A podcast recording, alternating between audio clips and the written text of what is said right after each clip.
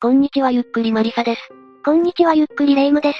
本日は元モデルの女性が、交際相手と起こした悲惨な事件について解説していくぜ。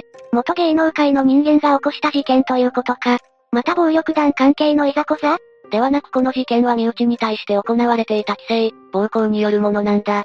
事件の概要、経緯、そして犯人の背景と順に解説していこう。2010年11月16日、とある家庭に警察が踏み込んだ。この日大阪府警は、同年6月に大阪府門真市の派遣社員、田代ゆり子さん当時17歳に、殴る蹴るの暴行を加えたとして、ゆり子さんの姉の田代恵里子当時21歳と、内縁の夫である無職梅崎大五郎当時30歳を逮捕した。妹さんを殴ったのか、いくら身内だと言っても逮捕されるぐらいの暴行、喧嘩はちょっとやりすぎね。残念ながら、ことはそう単純ではなかった。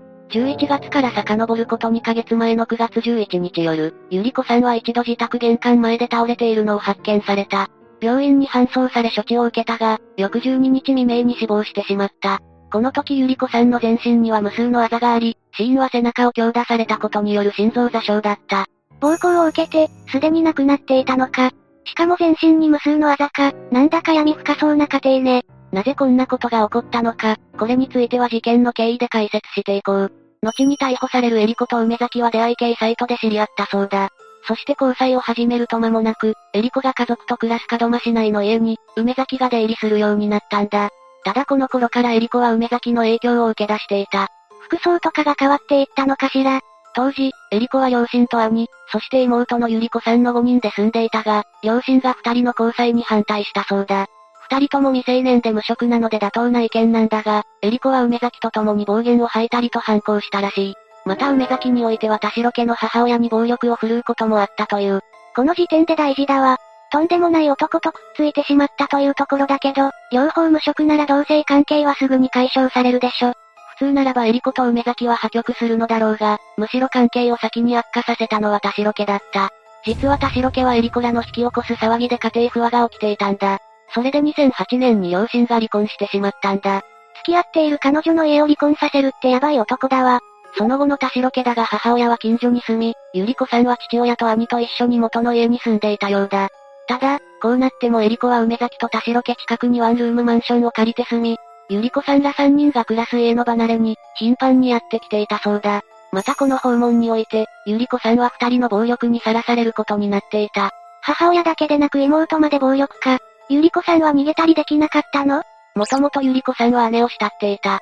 それもあってか、内縁の姉夫婦はゆり子さんを完全な主従関係に組み込んでしまっていた。例えばゆり子さんは梱包作業で月に約18万円の収入があったんだが、それは全てえり子名義の口座に振り込まれていたようだ。普通は姉夫婦が物入りの妹にお小遣いあげるんじゃないの？またここで行われていた暴力は、田代家の離婚前の3年前から継続されたものであり、ゆり子さんの心身はひどく衰弱してしまっていた。体重が 40kg を下回るほどに痩せたゆり子さんは、丸刈りにされた頭や折れた歯、それに顔のあざを隠すため、外出する際はいつも帽子をかぶり、マスクをつけていたそうだ。丸刈りって、囚人じゃないのよ。というか、見えにくい位置を殴るとかじゃなくここまではっきりやったら周囲の人が通報しないの？事件当時17歳ということで3年前から暴行なら、児童相談所だって介入できるわ。実は大阪府の児童相談所が警察からゆり子さんに怪我が多いと通告を受け、2008年頃から家を訪問している。彼らは8回にわたってゆり子さんから、怪我をした理由などを中心に話を聞いていたそうだ。だがそのような聞き取りの中でゆり子さんが返した怪我の理由は、バイクでぶつかった。他人から、わからない人から暴行を受けた。などで姉夫婦のことには一切触れようとしなかった。明らかに口止めしているわよ。通報すれば一発だけど、姉に前科をつけたくなかったのかしら。児相は、一時保護などの対応もできるとゆり子さんに再三話したそうだが、ゆり子さんは堅くなにそれは結構です。大丈夫です。と拒絶したんだ。一応梅崎にも警察や児相は話を聞いているが、彼の答えは、暴行はないですね。軽く婚というぐらい。それ以外は口で言って十分。などという事実とはかけ離れたものだった。純粋に梅崎の言葉に腹立つわね。当然だが、加減の分かっていない彼らはゆり子さんに重傷を負わせた。これは2010年6月のことで、過度な暴行を受けたゆり子さんが自宅で倒れたことがあったそうだ。どうやらこの時、エリコは拳にはめる鉄製のメリケンサックや、折りたたみ椅子で暴行したと後に判明している。そんなもので殴ったら脆い骨ならへし折れるわよ。ゆり子さんはこの時の暴行で、全治9週間もの重傷を負っていたようだ。当然だが我慢などできず、田代家に救急車が駆けつける大ごとになった。ジャージ姿でマスクに帽子のゆり子さんが、自宅の前でエビのように背中を丸めて倒れているのを、何人もの近隣住人が目撃しているんだ。ここまでの大ごとになったら、あとは救急車に乗って警察に任せて全部解決ね。ただ、ゆり子さんは駆けつけた救急隊員に対して、大丈夫、大丈夫と言って、当初搬送を拒んだそうだ。いくら若くても大丈夫じゃないでしょ。どれだけヤバい洗脳なのか。洗脳自体はゆり子さんにとどまらなかったようだ。この時、ゆり子さんとエリコのお母さんも駆けつけたんだが、エリコがやったんや。救急車に乗って行ったらエリコに怒られる。とゆり子さん同様に拒否のような言葉を口にしていたようだ。このような問答のせいか、結局救急車が病院に向かったのは、救急車到着から3時間ほど経った後だったらしい。本人たちがこの状況で被害届は難しそうね。入院期間中に警察が介入してくれればいいんだけど。だが、ゆり子さんは数日後にはエリコらに命じられて自宅に戻っていた。入院中もゆり子さんは常に姉に怯えた様子だったことから、相当に強く詰められていたんだろう。またどうやらこの時も、エリコらは犯行を隠すため、エリコらは車にぶつかったや階段から落ちたというように強要していたという。ええこれだけ大騒ぎになったのに無理だわ。警察は動かなかったの？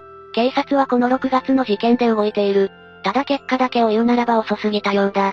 先ほどの救急車騒動から3ヶ月後の9月11日に、エリコらはまたも暴行を行った。二人はユーリコさんの顔を木製の椅子で殴り、うつ伏せに倒した後、背中に向けて椅子を何度も振り下ろし、椅子が壊れるまで殴り続けたという。なんでこんなことするのよ。深い理由なんかなかった。エリコらはユリコさんにテレビゲームの練習をするように命令していた。だがユリコさんは数日前から体調を崩し、足元がフラフラでゲームなどできる状態じゃなかったんだ。二人はそんなユリコさんに対して、嘘やろと質問しそれが過激化していったらしい。それで6月同様の暴行を行ったが、あの時からさらに衰弱したユリコさんはもう耐えることができなかった。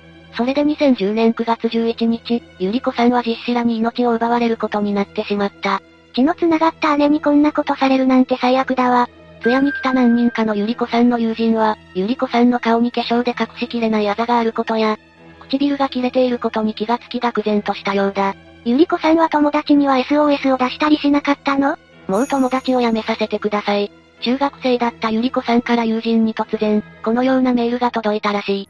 これはエリコラが出会い系サイトで知り合い交際を始めた頃ということを加味すると、この時期から洗脳が始まり、周囲との関係を立たせていったのだろうと考えられる。学生時代から厳しい洗脳を行っていたのか。ああ、姉夫婦というものができてからはゆり子さんが不登校になり、友人と遊ばなくなったという。同級生の一人はお姉さんたちにそうするように言われたのでは、と見ているようだ。人間関係にまで手を入れるなんて、下手すればエリコラは一生規制するつもりだったのかもしれないわね。持ち家がある家庭において、ゆり子さんのように17歳から派遣勤めはかなりレアケースだ。ここから考えるに搾取用として人格面にも手を入れていたのだろう。そもそもゆり子さんは以前は明るい性格だったことから、彼らの洗脳は効果があったと思われる。つくづくエリコラが恐ろしくなってくるわ。お金目当てにしても実の妹になんでこんなことをしたのか。では次はエリコラに話を移そう。最初に述べたがエリコは高校時代に大阪市内で撮影会の水着モデルをやっていた。事務所プロフィールによると、身長166センチ、B84、W56、H86 で水着映えするスタイル。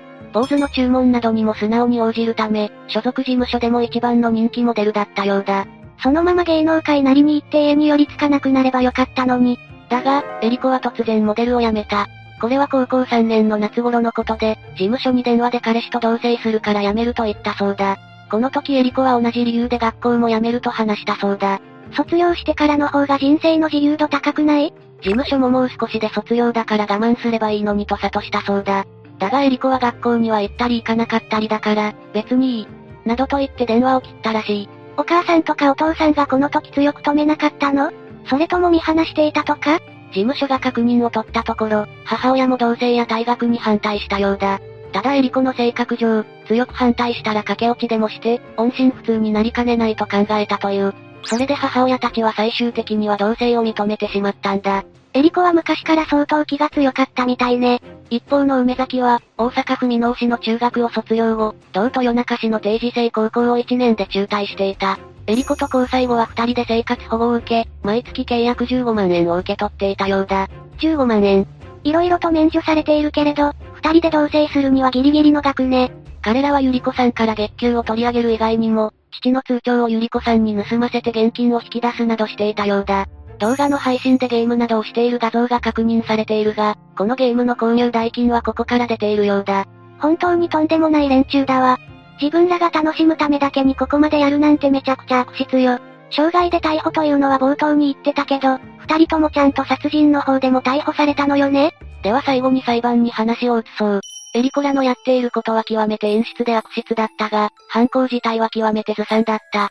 それで二人は2010年12月7日に傷害罪で起訴された後、さらに翌年1月27日には傷害致死容疑で再逮捕された。再逮捕の段階で、ゆり子さんが死亡の2年ほど前から日常的に暴行を受けていたこと。2010年6月の傷害事件では、エリコが拳にはめる鉄製のメリケンサックや折りたたみ椅子などで暴行したことが指摘された。この段階にまで行ったら、さすがのエリコらも反省の弁ぐらいは述べたのかしら？